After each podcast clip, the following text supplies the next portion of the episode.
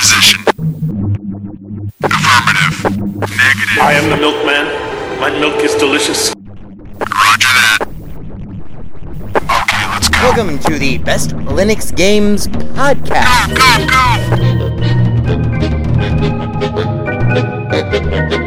The best Linux games, the best games available for the GNU/Linux operating system via the mechanism and distribution network known as Steam, brought to you by Valve. After 700,000 years, yes, Steam has come to Linux, and beyond that, it has come to Linux in the form of an egalitarian Linux-like platform, Steam, an open marketplace in which everyone, total meritocracy, everyone, regardless of size, amount of money, regardless of amount of developers and prospective sales.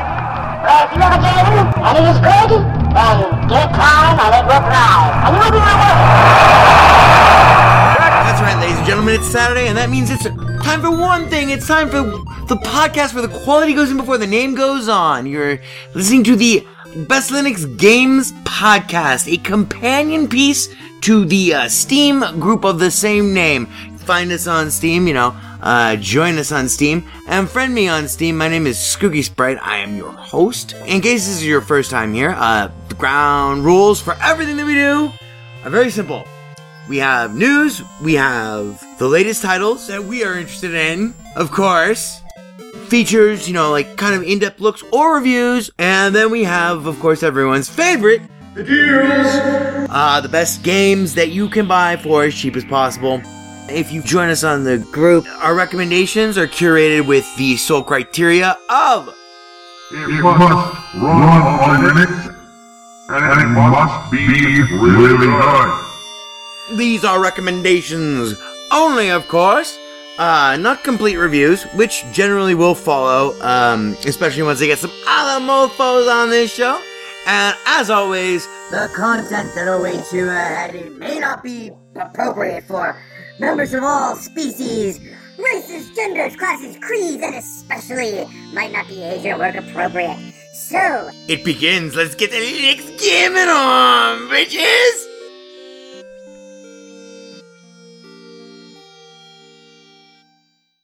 Hello, friends and neighbors. Welcome to episode number 203 of the Best Linux Games Podcast, being recorded for you on this glorious Friday, the 14th of September at 9:16 p.m. Pacific Coast time. So for our sequel friends, that would make it 2018-09-14-21-16. Left coast, coast for the most time, p.m. at night, not day, on, a Friday. Yes, I know, I said Friday. I know, when was the last time we were actually out on a Friday? Who fucking knows? It's been a fucking hell of a week. We have a lot of show for you. We have a very good episode. I think we have a very good episode for you this week. Crack engineer Ivor Molina over there in the booth, holding up the whiskey sign. Drink.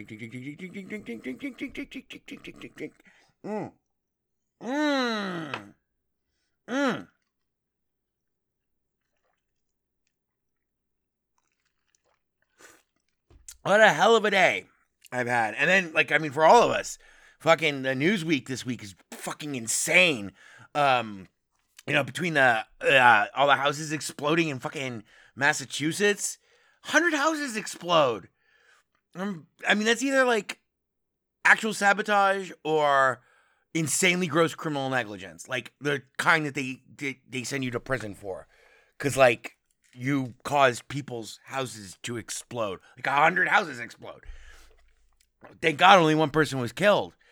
It's terrible that anyone died, and I heard that many more were injured, but so you got that on one hand.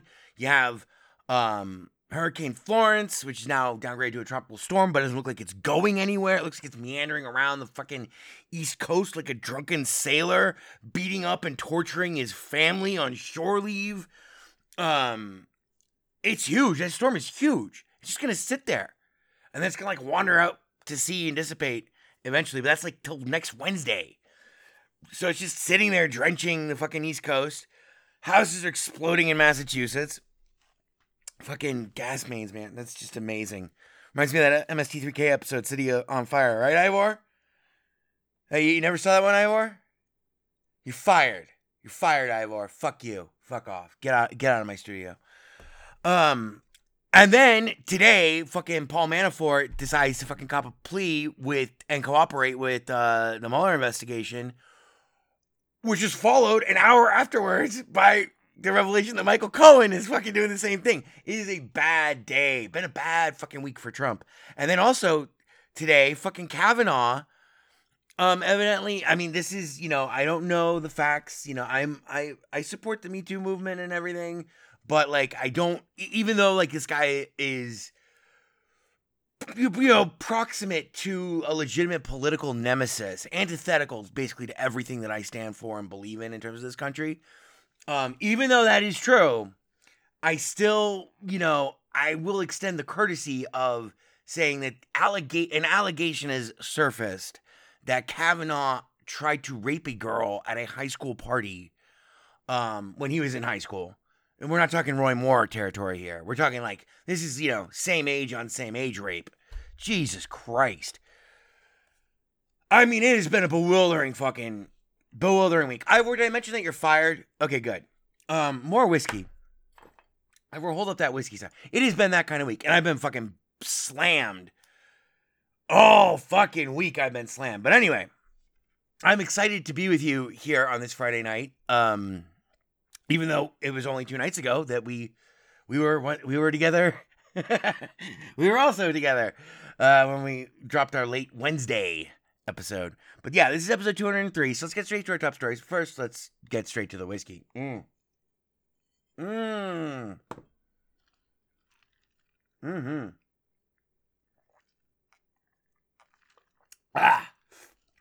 So, as the schmooze would say, the great Steve Summers from WFAN, which is no longer called WFAN,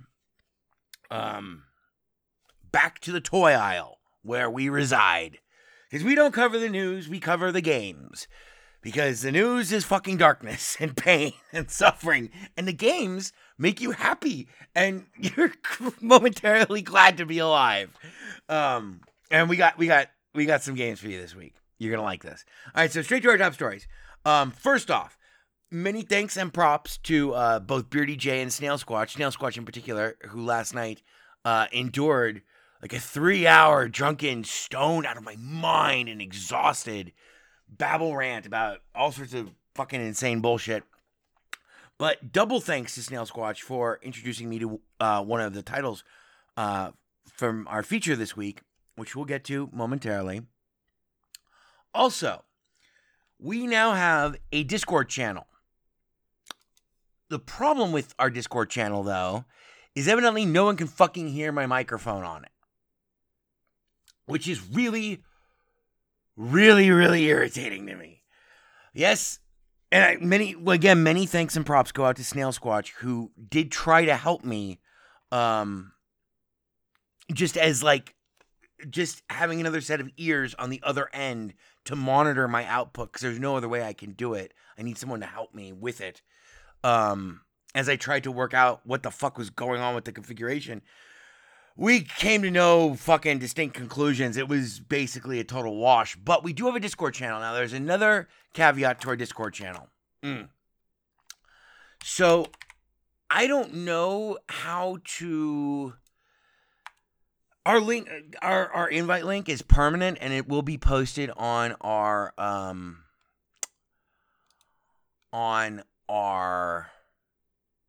website. That's what it's called. It's called a website. That's right. I remember this. I remember websites. But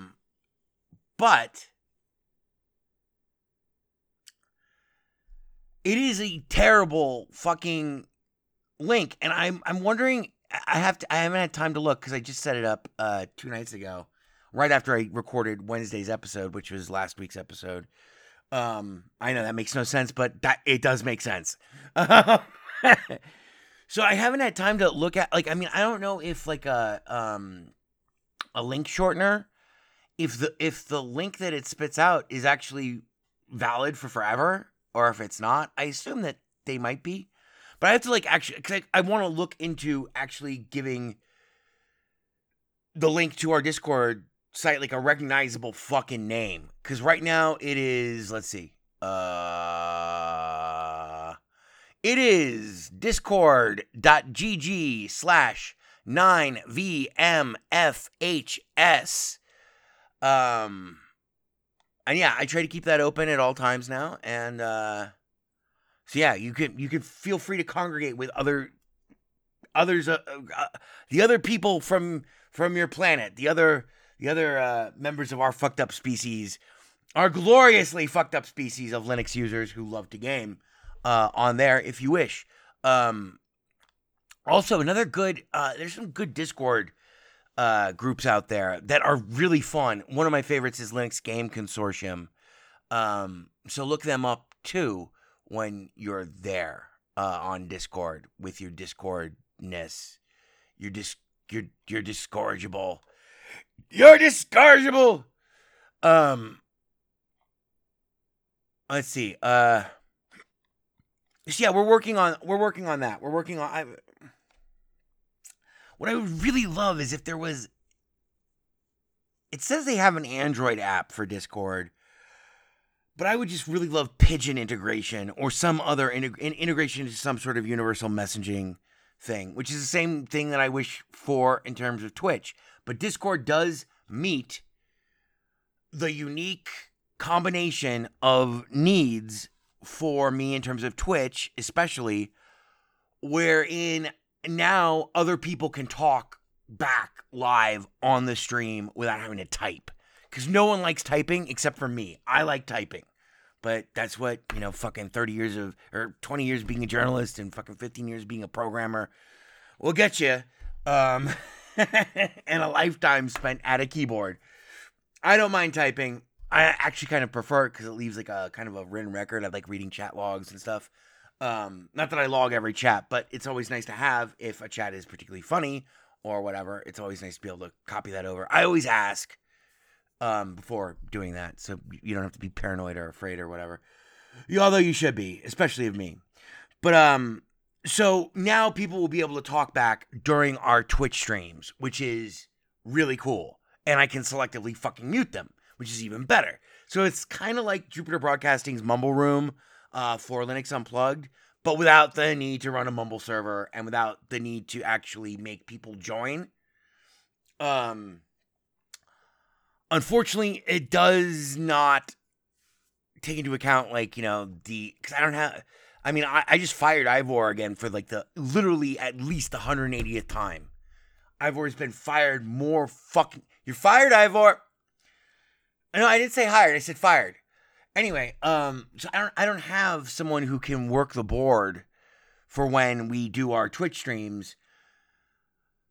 And it's a lot to manage already. Just doing the stream itself is kind of a lot to manage because I have to keep my eye on the game and I try to make the game actually... worth watching sometimes. That's always the aspirational kind of aspect of it.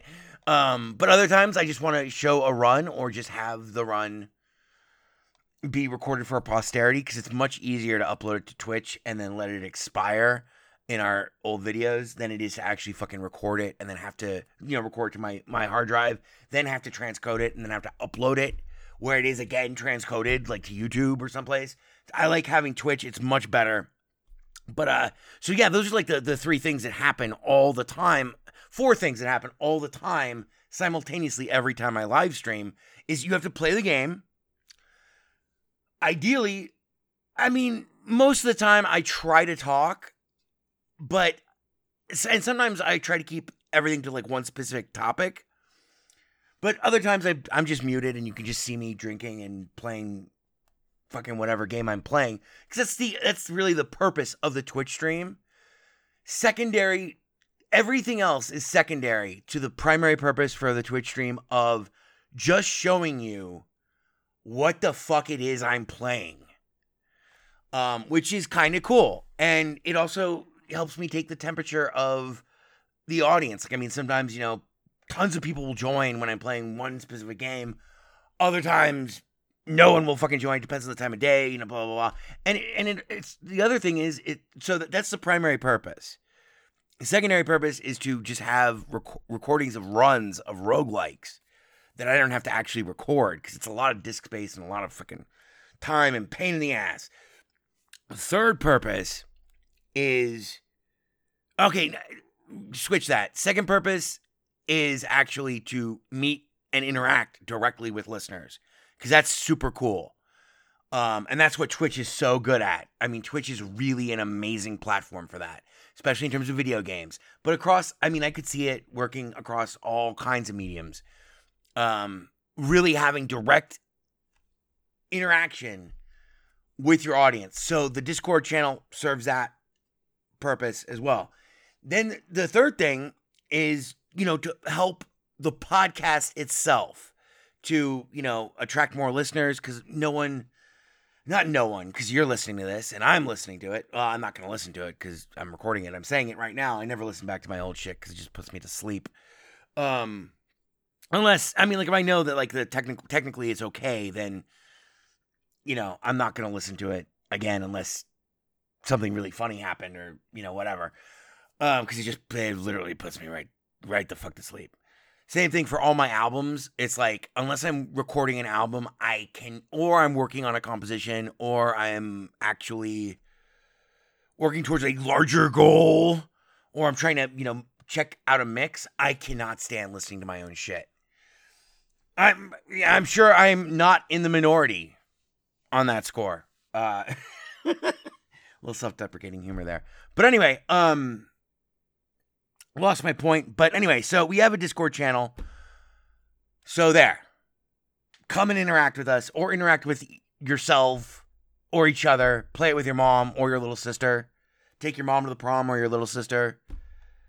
You know, play with your friends or your grandma. Quote, monumental failure. Anyway, so Discord channel. Our feature this week. Oh, wait, no. Okay, so, yeah. I'm sorry. I got the rundown fucked up there. The column, Best Linux Games, the column, will hopefully return this weekend. It'll be on either one of two topics. It'll either be on how Proton is fucking absolutely pure black magic, lightning in a bottle gold that is a transformative, glorious thing, but also harbors, you know, of course, dark potential implications and outcomes, unforeseen outcomes that we cannot predict.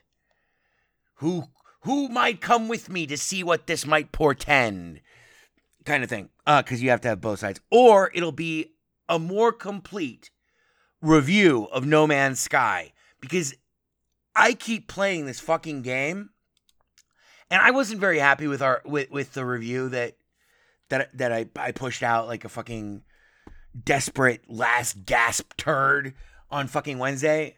I'm saying fuck a lot this episode. It's fuck you, and fuck this, fuck that, fuck everything, fuck everyone, fuck all of us, fuck me harder.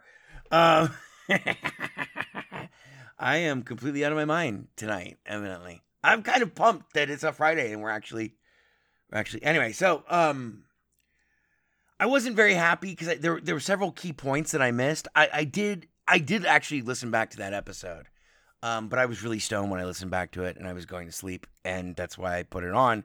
But I remember I missed a lot of stuff, but the game, I'm 102 hours into this game, and I've not even scratched the surface of this game. And I am nowhere near the point of not enjoying it. But I failed to bring up several critical points that are legitimate, that I have, and that many other players of No Man's Sky feel. So I'll either do a Proton rant or a real, like, a good review of No Man's Sky.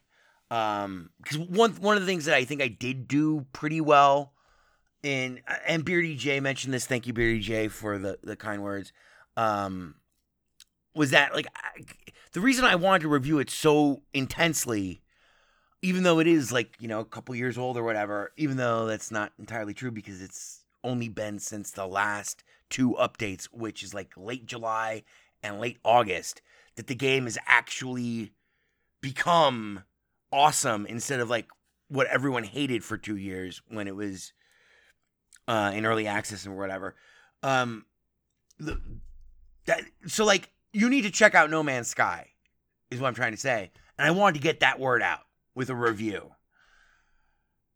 But, and so I missed a bunch of things because that I wanted to talk about No Man's Sky, but I did actually manage, I think, to convey some of the just awesomeness of jumping in your spaceship and just, let's go. Where are we going to go? I don't know. We're going to go someplace that no one's ever seen before. We're going to see things that no one's ever seen before. We're going to discover shit. We're going to wander around. We're going to, like, it's going to be glorious. Like, punching through the atmosphere and stuff like that. So all the color commentary is what I'm trying to say ended up in last week's episode. I would like to maybe put a more concise and critical analytical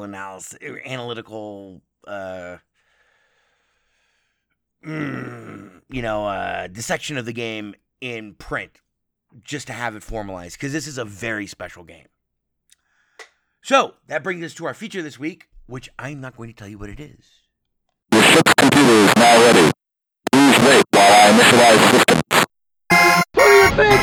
Oh my god.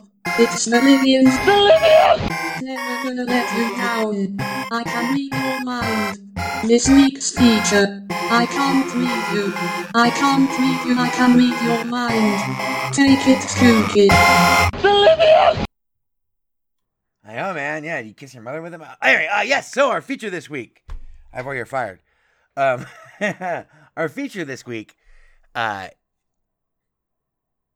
is not our, because our feature is called Two Excellent Fucking Proton Games. Two more excellent fucking Proton games. Two excellent Proton games. Can I say that again? Well, I already said it 3 times, so that's one more than twice. So, both of these games are fucking rad. They both run impeccably well on my Mint 18 box, 18.3.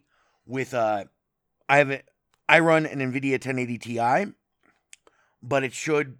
I know from Beardy J that he runs a 1050 Ti, which is a fantastic video card. And he could run No Man's Sky.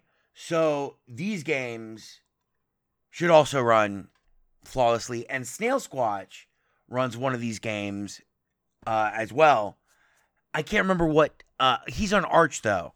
So what I'm trying to say here is there's a broad spectrum of games, a huge chunk of gaming that is now available to us, the likes of which it's kind of difficult to comprehend. And I'm still trying to wrap my mind around the awesome wealth that now is available to us as Linux gamers. Forgetting the holy war implications of Proton, maybe disincentivizing anyone developing straight for Linux. But who the fuck develops straight for anything anymore? Especially in terms of games. Like, most games these days start as, you know, ideally for, like, their ideal platform to drop on is, like, iPhone, Android, iPad... And then what they hope is that, you know, they'll get a Candy Crush or whatever, and they'll be able to fucking port it to consoles, then computers. And among computers, the pecking order, unfortunately, is currently Windows, Mac OS, which just makes no fucking sense to me.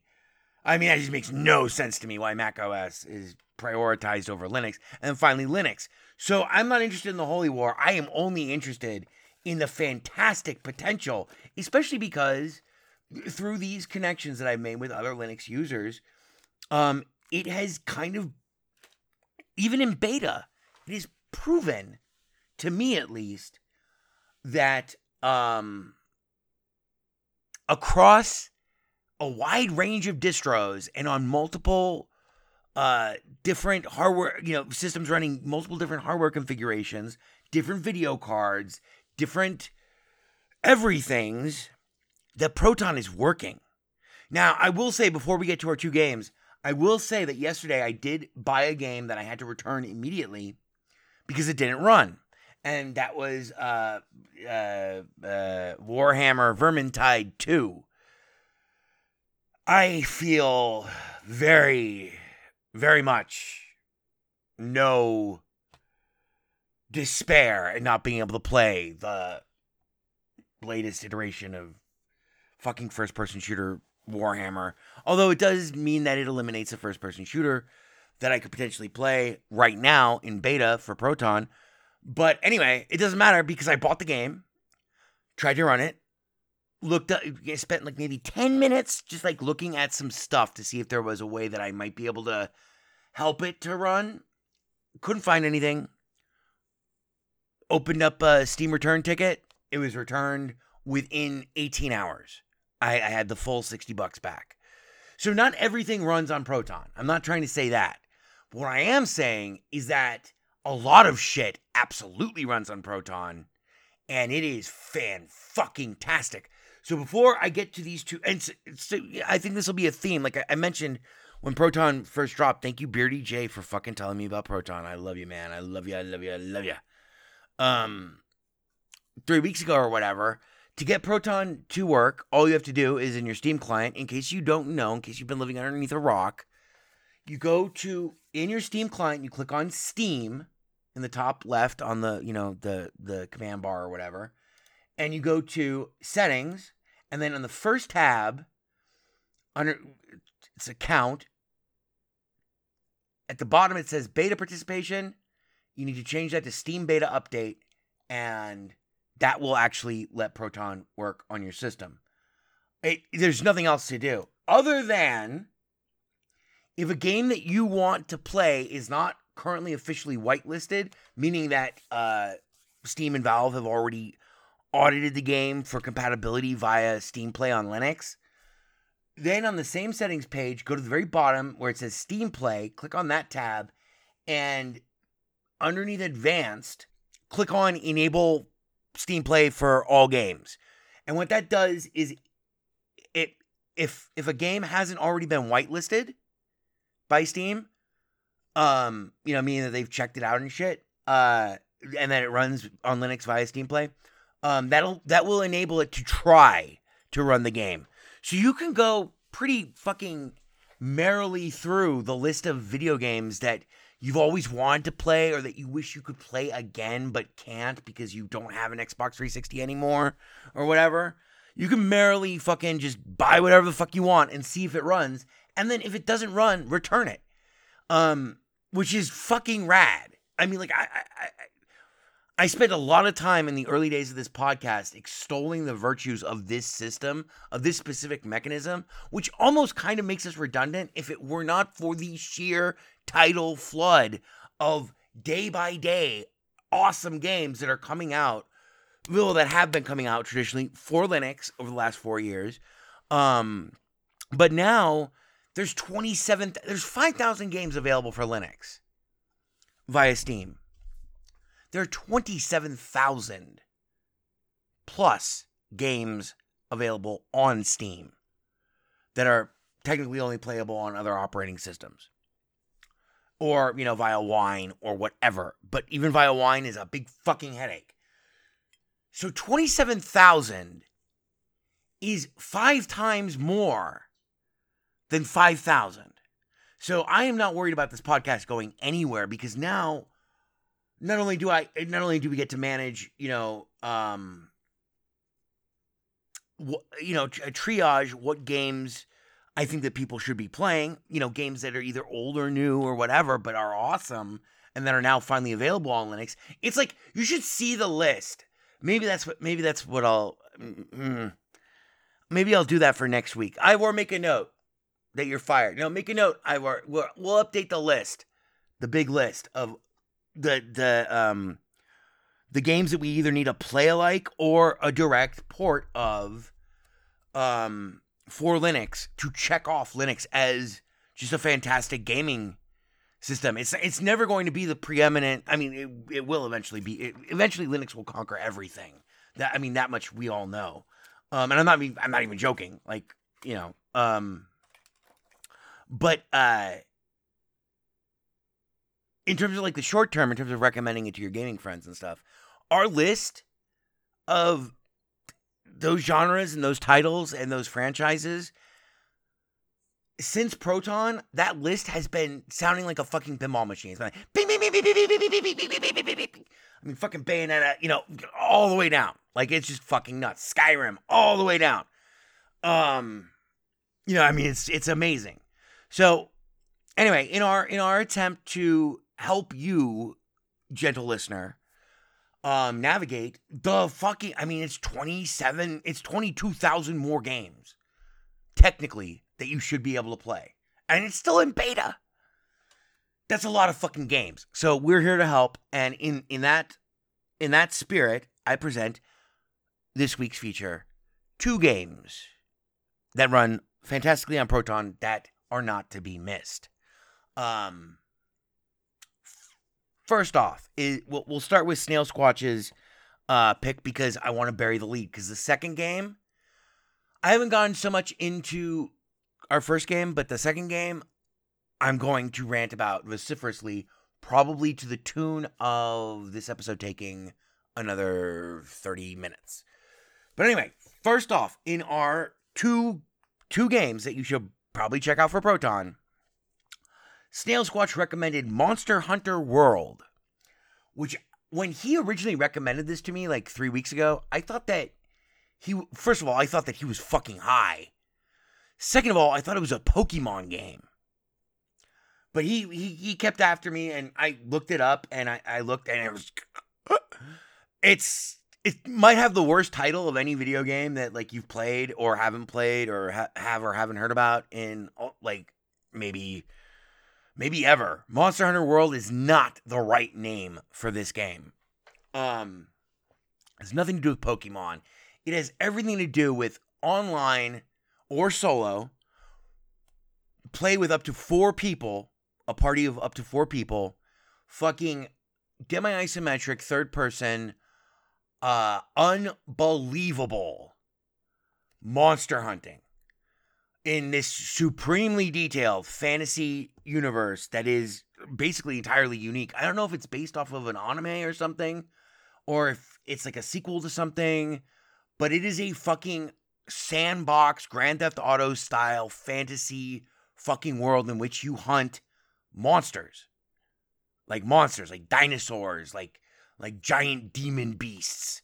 It has a lot of aspects in common. It shares a lot of the shock and awe, flash, and style aspects of Bayonetta, but with a much more, I've only played it for like 3 hours, but it has a much more finely grained focus on like the role-playing game elements.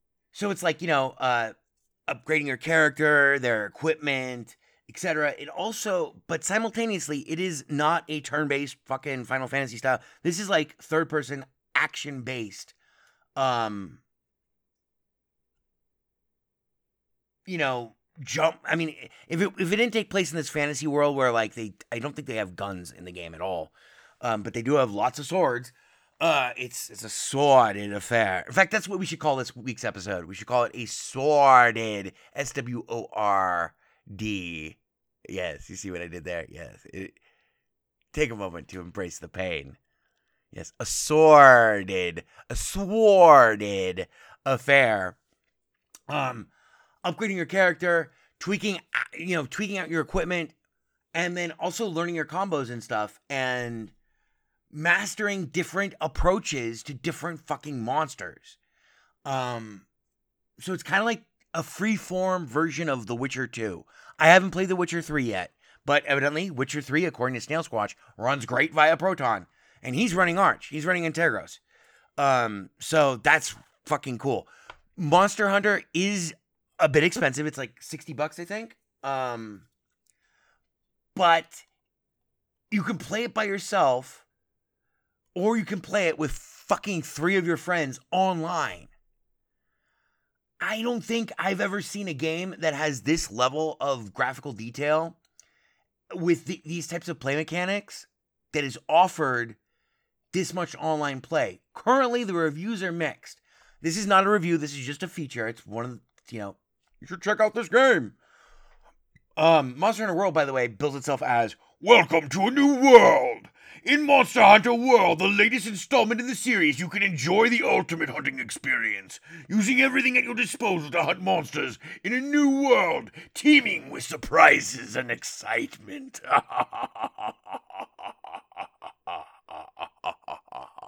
Dark, evil, menacing laughter. Emphasis, my own. Monster Hunter World is $60. And the reviews have been mixed, which is kind of interesting. But this is a brand new game. This is like top of the line AAA title. I hate that term, but like if that's what Proton has unlocked for us. This came out on August 9th of last month. Normally we would have to wait as Linux users 2 to 5 to never years to be able to play a game of this quality, of this top tier, you know, allegedly top tier. Because like I said, this is not a review. I like Monster Hunter, Monster Hunter World. It's very pretty. It runs very well. I'm not sure how I feel about it though, in terms of like, with like an informed critical perspective, because I only have, let's see. I only have, oh God, where the fuck? Why won't it show it to me? I only have, yeah, I got about 3 hours logged in the game. So many games now. And if you feel that way, as I do, then yes, you too are rejoicing. And it is $60, but check it out. I mean, seriously, especially if you have a lot of friends who like have moved, like, you know, if you're like me, if you're old as fuck and all of your friends have moved away, or like you've moved away. And like, that's one of the nice things about games these days is like games and Twitch and podcasts and all this stuff is like, you can, you know, you can still be, you can use these things as like a platform kind of to just stay in touch with your friends, which is really cool, I think. So yeah, so that's Monster Hunter World. Now, which I think is a very special game, or has the potential to be a very special game. I don't know for a fact yet. Snail Squatch absolutely fucking loves this game, and I respect and trust Snail Squatch's opinion. Even though he's like, I haven't known him that long, we have interfaced on a very deep level. Same thing with Beardy J, same thing with Artie, all of my friends that I know from the internet. Captain Ford, Ensign B, who hasn't been around that much lately, Infamous One, you know, all friends of the show, fans of the show, or just people that I've met playing games. But specifically, it's the Linux users that I really, really love. And that's Snail Squatch, SMB, and Beardy J. Fuck you, Artie. Kidding. I kid Artie. Artie is a Windows user, but she's still nice. We go way back, me and Artie. And, of course, Joe Base belonged to us, you know. So, Monster Hunter World, it's great and all that. Or it might be great and all that. It's definitely a game you need to check out. Our second game of this week's feature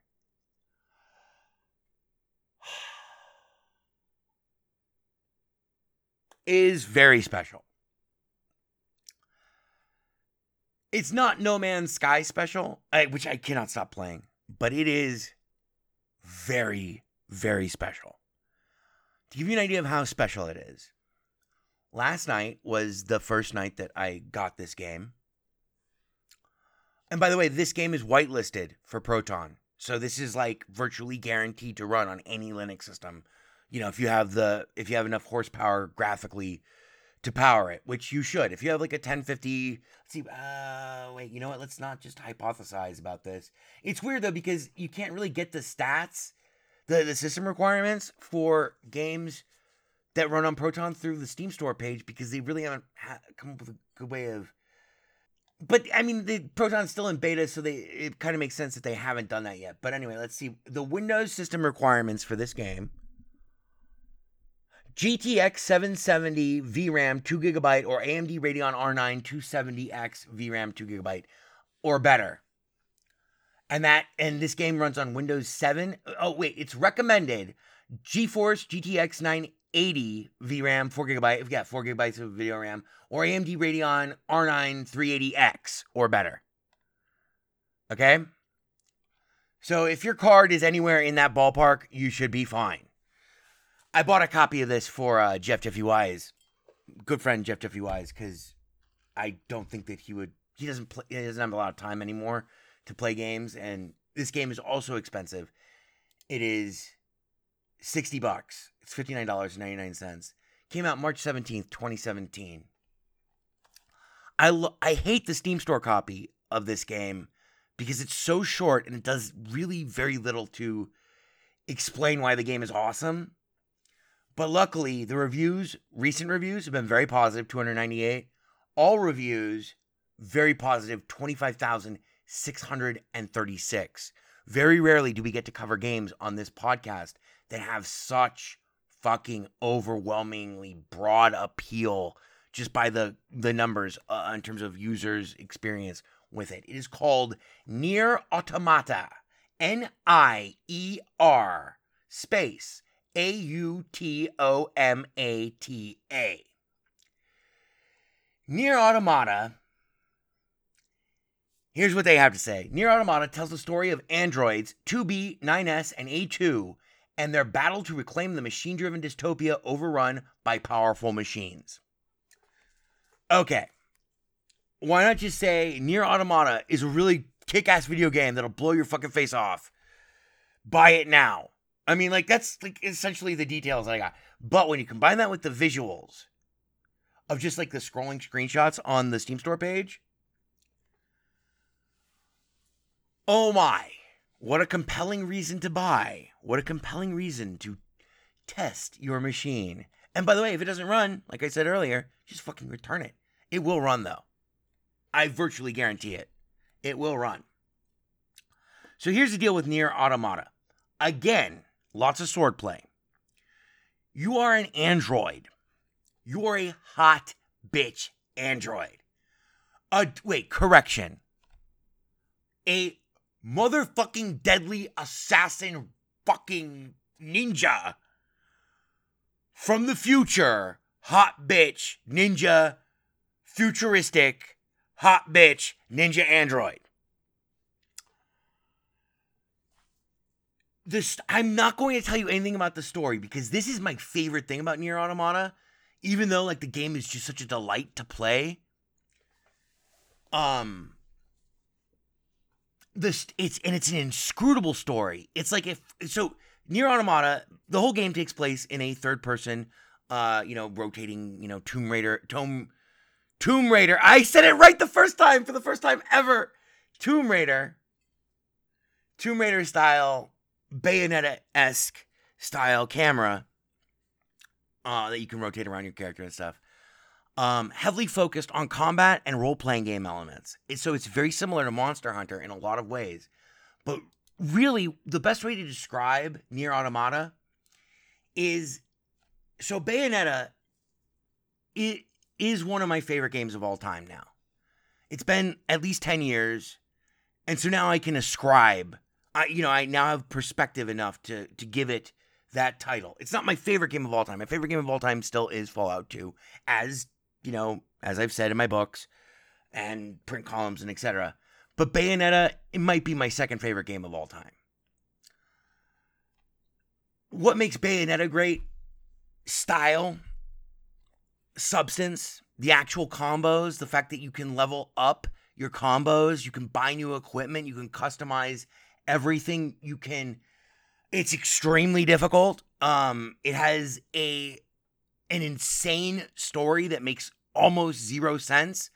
And from the first second that you put on Bayonetta, if you have never played Bayonetta, go fucking buy Bayonetta right now.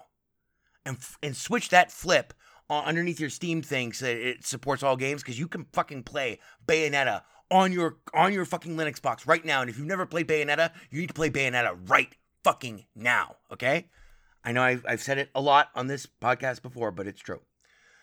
All of those things, all of those aspects, all those great enduring qualities of Bayonetta. And, of course, finely tuned controls, insane action with these just set piece of like, I cannot believe that they had the budget for this. This is beyond insane.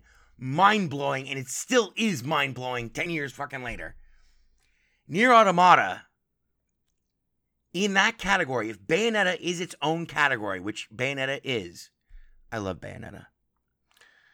I don't know if you can... Let me tell you how I really feel about Bayonetta. But if Bayonetta is its own category, which it certainly is, there is now another entry underneath Bayonetta. It is not as good as Bayonetta. It's not as stylish. It is more serious. It takes itself more seriously. But nonetheless, it is the only game I have played since Bayonetta that can hold a candle to Bayonetta. And they are very different games. Bayonetta is very different from Nier Automata. So what does Nier Automata bring to the table? It's almost, it's like I said, Bayonetta is its own category. So it's unfair, really, to compare any game since to Bayonetta, unless it out Bayonetta's Bayonetta. And I talk about the first Bayonetta. I've never played any of the sequels. It's just Bayonetta, baby. It's just Bayonetta. I'm a purist. And someone who's never owned a PlayStation 4. So anyway, Nier Automata, which is developed by Squaresoft, Final Fantasy people, Square Enix, which is what they've become.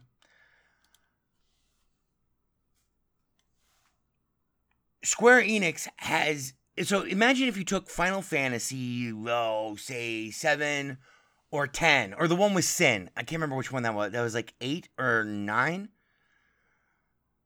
Oh, God, I get them. They all blur together, and then they put out the one with the tall people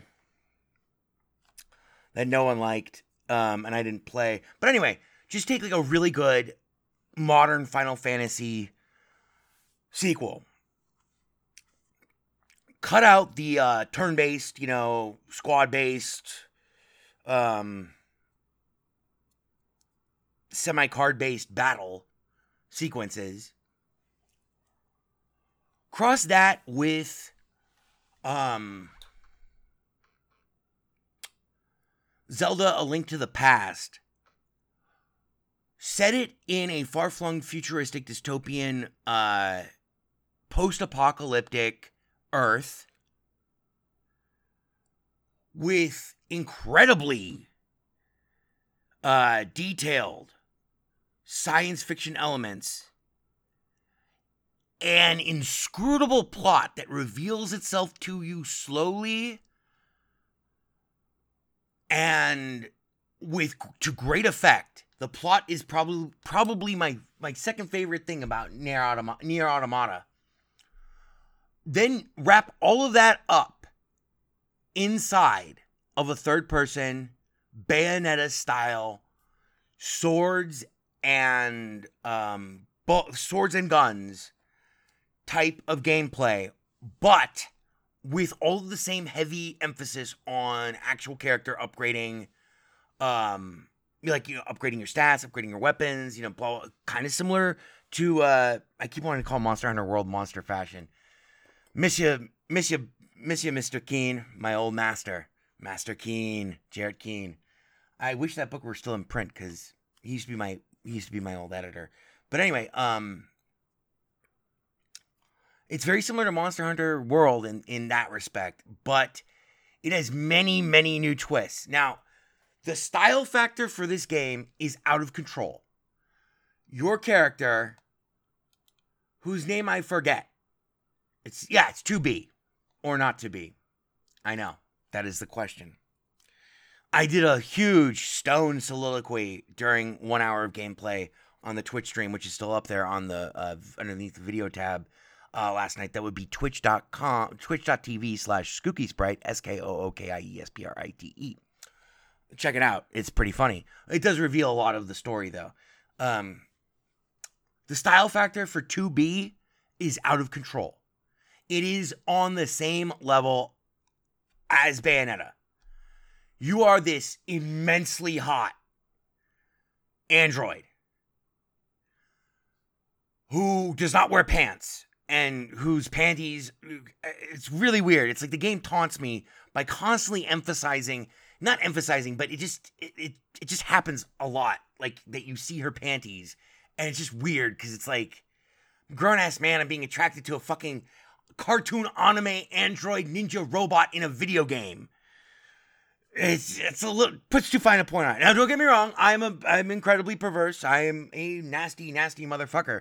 But it's weird having it thrown in your face. I kind of constantly, you know, blah. She kicks ass. She has multiple swords. She has super futuristic technology. And she has a drone. And the drone follows her around. It like flies like over your right shoulder. And the drone is what does all the shooting. You do all the slashing. You can customize every aspect of your playstyle in terms of your role as B2, because very shortly after the first 20 minutes of gameplay, you gain a partner. So it's you, it's B2, her drone, and the whiny fucking simpering other android who's her partner, who travels with her, is with her at all times in all combat situations. He has a drone too, I think. The drones are upgradable. You can change beyond like upgrading like your actual stats and upgrading your actual weapons and changing your actual weapons and stuff. You can literally talk to your sidekick who will reconfigure. This is so cool. It sounds stupid, but it is so cool. Who will reconfigure your entire combo system approach to combat according to like 7 different base set template specifications. Like, for instance, I want to be passive. I want to let everyone else kill everything else. I want to hang back.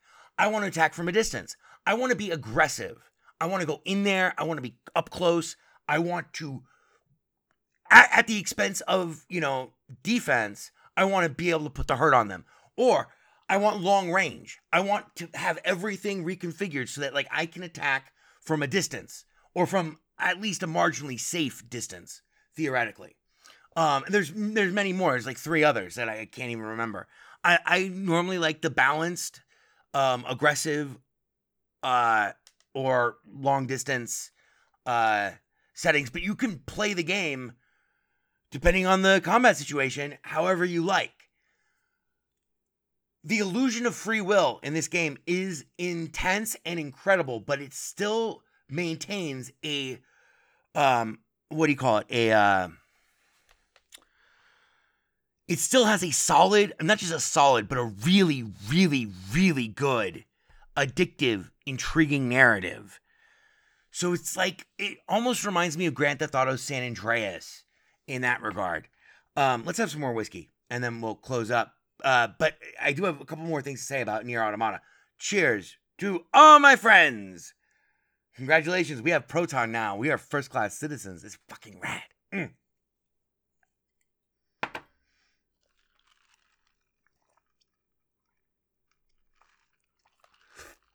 So, the combat is fantastic. The moves are stunning. Her moves are absolutely stunning. And there are many of them. And there are many of them to master. And every enemy is a little different. Every enemy requires a little bit of a different approach, especially in terms of the geography in which you meet them. So, a couple of other things about Nier Automata.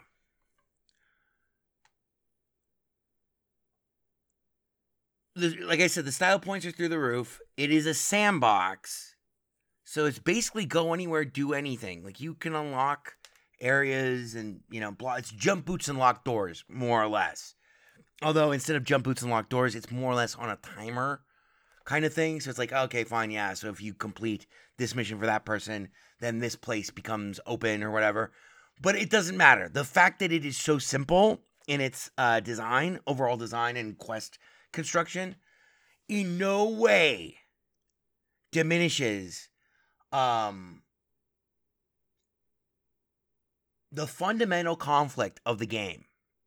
I'm not going to tell you anything about the story, but what I will tell you is that after your first 45 minutes, after your first 30 minutes in the game, you will need to know what the fuck is going on.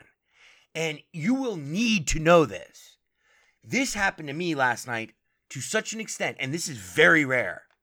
The first time I started the game, from the very first time I booted the game up, the first time, I played for one 8-hour-long session straight.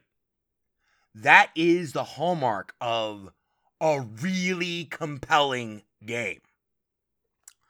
So not only are the characters interesting, they're not at first, but after the first 20 minutes, after, you know, you do the first, it's only 20 minutes long. There is no cinema sequence at the beginning of the game, if I remember correctly.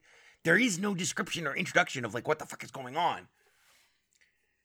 You kind of hate everyone who talks. It's like, you know, just like, the voice acting is very good. And the dialogue actually gets better and better as you understand the characters more and more, but it only makes these questions get bigger and bigger, especially once you get into the story.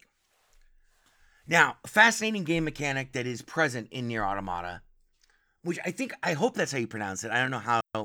It's Nier, which is a great name, because, like, it's easy to find Nier Automata. Nier. Just put that in your Steam store search thing, and bam, there's only one. There's no other game that even has those characters in that sequence anywhere in any word of any game on the Steam store. It's pretty brilliant. So it sticks out. And graphically, it's out of control gorgeous, by the way. I don't know if I mentioned that. It's out of control gorgeous. But one interesting mechanic in the game is that if you die, which you do die a lot, depending on how good you are or how careless you are, you get to write a poem, which is kind of cool. In fact, I think it's very cool. Then you respawn at, like, wherever the fucking nearest base thing is, or, like, you know, nearest campsite or whatever the fuck. And then you have this chilling challenge, which is almost Minecraft-like. Like, when I ran IHC, we had a mod that we ran on the server where your last death location could be discovered with a compass and would be saved until you got there. So if you died, you lost all your inventory in Minecraft on our server. But unlike in Minecraft, you didn't necessarily need to know exactly where you were. All you needed was to fucking make a compass, get back to that world, and then go find your body to get all your shit back. This same mechanic is present in Nier Automata, but with a fucking malicious twist. You will find... Okay, first of all, let's stay on topic. So the malicious twist is this. If you don't get back to your body in time, and there is no specific timer, but it does specifically state that there is a time limit. It doesn't tell you what it is, though. If you don't get back to your body in time, it dereses, like in Tron. It just disappears. And all of the stuff that it has disappeared. But this does not just extend to inventory. This extends to your implants, your plugins. Basically, this is my understanding of it. Basically all the shit that, like, you've upgraded and made better about your Android, about your B2, gets lost if you don't get back there soon enough. So far, the longest that I've spent, I think, chasing one of my corpses, I was very stoned when this happened last night, was around it was over 30 minutes, somewhere around there. And it was a motherfucker, because I got killed by, I got ambushed by these guys who were like three bosses all at once. It was fucked up. The boss encounters are amazing. They're huge. They are huge. I mean, humongous. They are like colossus-sized bosses. The other thing about corpses, there are lots of dead androids around. Other androids like yourself. You guys are fighting the resistance against the machines. That much is not a spoiler. Even though, which is ironic because you are a machine. You're a fucking hot, killing ninja bitch machine of a fucking assassin motherfucker. You're like fucking Darth Vader and Bayonetta all rolled up into one. Anyway, but there are other corpses that you will find, and they all have death poems. Now you can have, you get a choice when you find a new corpse, and they are everywhere. They are everywhere. They are in abundant supply. You get a choice when you discover a corpse that's not your own. You can revive them, and they all have death poems that they all wrote themselves, by the way. And you can read their death poem, and then you can choose. And death poems, the mechanism for writing the death poems is so cool because it breaks it up into three. It's like Mad Libs, but you get the choice of three different. You have to input three phrases from a menu. Each, first, second, and third, each has its own menu of things. So you can make all sorts of really fascinating and moving poetry, which is hilarious considering that there is this fucking fantastic knock your eyes out of your fucking skull, graphically overwhelming game of carnage, destruction, adventure, exploration, and etc. that's awaiting you. And yet you can get mesmerized writing the perfect death poem. At least I did. I found it to be an excellent interface with... It's like refrigerator magnet poetry, but with phrases instead of just individual words. It's very cool. And last night in that one video that I mentioned that's on Twitch... We're almost done. Don't worry. I only have a couple more things. I kept reading all the death poems to we had like two or three... people watching for most of that part of the stream. And that stream's only an hour long, and it is labeled as Nier Automata. So check out that. But I kept reading it. I kept reading them to these viewers, and I finally stopped, and I was like, if you're laughing at this, if you think this is like silly bullshit, just because it's like poetry, it's like refrigerator magnet poetry, I fucking read books of poetry. Literally, like, it, yeah, I mean, anyway, I know of that which I speak in this regard, including Blue Wizard is About to Die, the first collection of poetry about video games ever, 1980 to 2003, soon to be in a second edition. But anyway, I was like, if you're laughing at this, if you think this is stupid bullshit, then consider I See the Boys of Summer in Their Ruin. I started talking about Dylan Thomas, and about Bukowski, and about poetry itself, and about, how the game, it's really neat that they incorporated that into the game. But so you read their death poem, they're all one sentence long.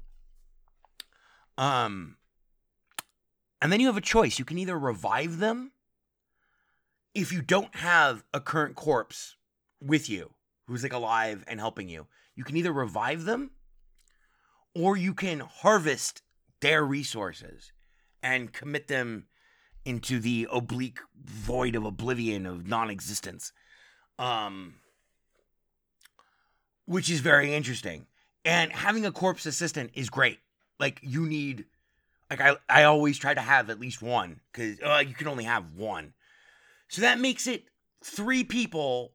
That makes it B2, that's yourself, the S guy, 9S, who is a fucking douche at first, but 20 minutes in, you come to really like him a lot, because crazy shit happens, as it so often does in great video games.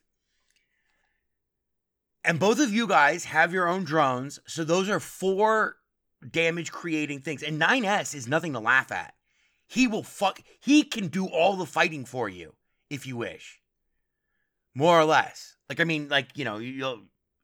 He's essential though. You would not be able to play the game without 9S. So you both have drones. So those are four damage producing entities. Yourself, 9S, both of your drones. And then you can have a walking corpse monkey android person who will also fight for you. And they're not just fucking meat shields or flock catchers. They can fight a little bit, not as much as 9S and nowhere near as much as 2B. This is amazing.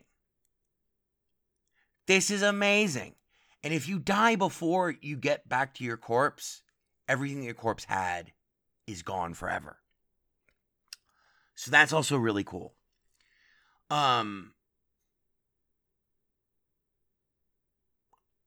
I ended up this morning when I woke up, I tortured the shit out of Snail Squatch, and Snail Squatch specifically last night. We were talking about Art Bell, all this bullshit, but I was stoned out of my mind. I was just so exhausted. When I woke up this morning, I went and I formulated my thoughts about this game, but I wanted to see what critics had said, because this game, Nier Automata, is nowhere near as recent as Monster Hunter World, which came out August 9th. Nier Automata came out like 2 years ago. Last year, March 17th, 2017. So almost 1 year ago. But that's still amazing that I never thought I was ever going to be able to play this game. It's been on my radar for a long time since it first released. But when I first woke up, I didn't break my rule, but I try not to ever look at what anyone else has ever said about a video game that I know that I might review, because it kind of prejudices me, which is one of the things I like about the Steam Store pages for games, in that I don't necessarily need to read a review that anyone's written. I can just see what people have thought about the game. You know, recent reviews, all reviews, very positive, negative, mixed, whatever. But I kind of cheated, and someone has the best line about this video game. I want to properly credit, give this quote proper attribution. Let me find it, and then we're done.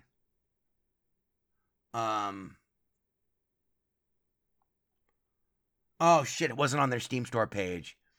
It must have been somewhere else. But anyway, it was a great fucking line. It basically boiled down to, this is one that you do not want to miss. And that is Nier Automata. Really, I don't even care if you don't like these types of games. The story alone will just drag you by your balls as you fucking cut apart these robots like fucking fresh bread, and you're shooting these giant fucking monsters. It's awesome. It's awesome. It's really, really, really good. This is not a review. This is a feature. Stay tuned for a full review later, which is absolutely not a certainty unless we end up with a dry week. But it is in my stack of evergreens, and I will beat Nier Automata. So check that out. So to wrap it up, Nier Automata, Monster Hunter World. Those are our two Proton games. You need to fucking get with the Proton, baby. Get with the Proton if you haven't already. Fucking click that fucking Steam button in the top left of your Steam client and fucking activate that beta participation and go hog wild. Fucking trying out Windows games. I actually assembled a list this morning when I had my No Man's Sky 30-minute warm up. You know, while my brain rebooted, because I was so hungover. I was so fucked up last night. It was ridiculous. I was insanely fucked up last night. It was good. It was very good. Slept like a baby. Had weird dreams. But I actually put together a list of the next 10 games that I need to see off the top of my head that are history-making games that are fantastic that I need to try out for you. This is all for you, gentle listener. It has nothing to do with my own enjoyment. I am merely a critic. I'm merely a vessel sent to assist you with critical descriptions and capsule reviews of titles that I fear that otherwise you may not experience or encounter on your own. So yes, cheers. Thanks for listening. Check the website, www.bestlinuxgames.com, for the column. Hopefully sometime this weekend. It'll be either on Proton or No Man's Sky. And also be sure to join us on our Twitch stream. We're live all the time, at least 3 times a day. Literally 3 times a day, at least 3 times a day. Day or night, you know. 3 times every 24-hour period. We're likely live. And if we're not live when you happen to join us, check out our videos tab. We have 300 fucking videos that you can see. And we also have highlight reels and stuff up there. I'm getting a little better at being more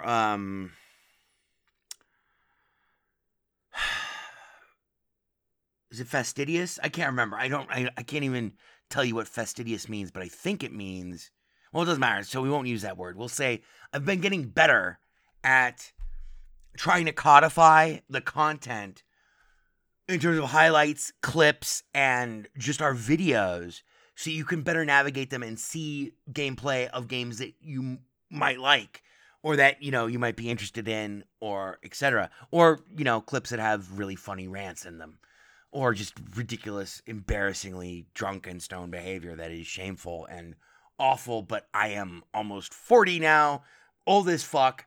Evidently, things are not going to change. And I have no plans to run for Congress. So, that gives me a free hand. And nothing illegal, ever. Nothing illegal, ever. At least not within the statute of limitations for Nevada. My drug days are long gone. It's all legal out here, baby. So anyway, yeah, check out the twitch.tv/SkookieSprite. SKOOKIESPRITE.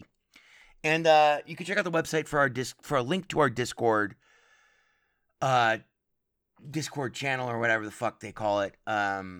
It's a permanent link. I mean, like, I've been a lifelong. I remember when Discord first launched, I paid for like the lifelong thing or whatever. But then I forgot my password because I never use it hardly ever. But anyway, so cool. There we go. We're done. That's a wrap.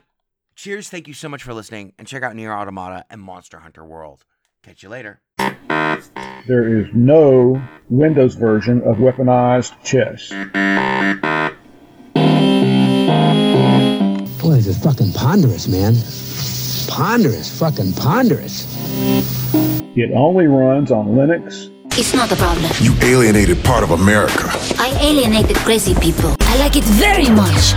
It is I, E.B. Farnham. You're becoming hysterical. I'm here. I'm there, I'm fucking everywhere. I'm the Eggman.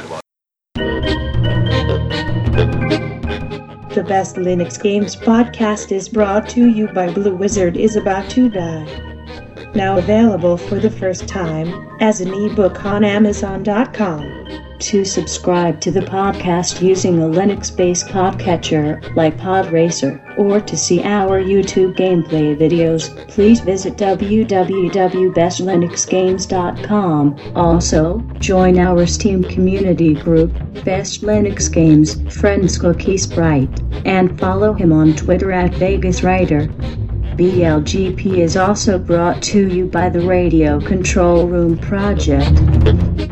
For details, please visit www.rcrproject.com or rfihc.com. Zig thanks you. For all great justice.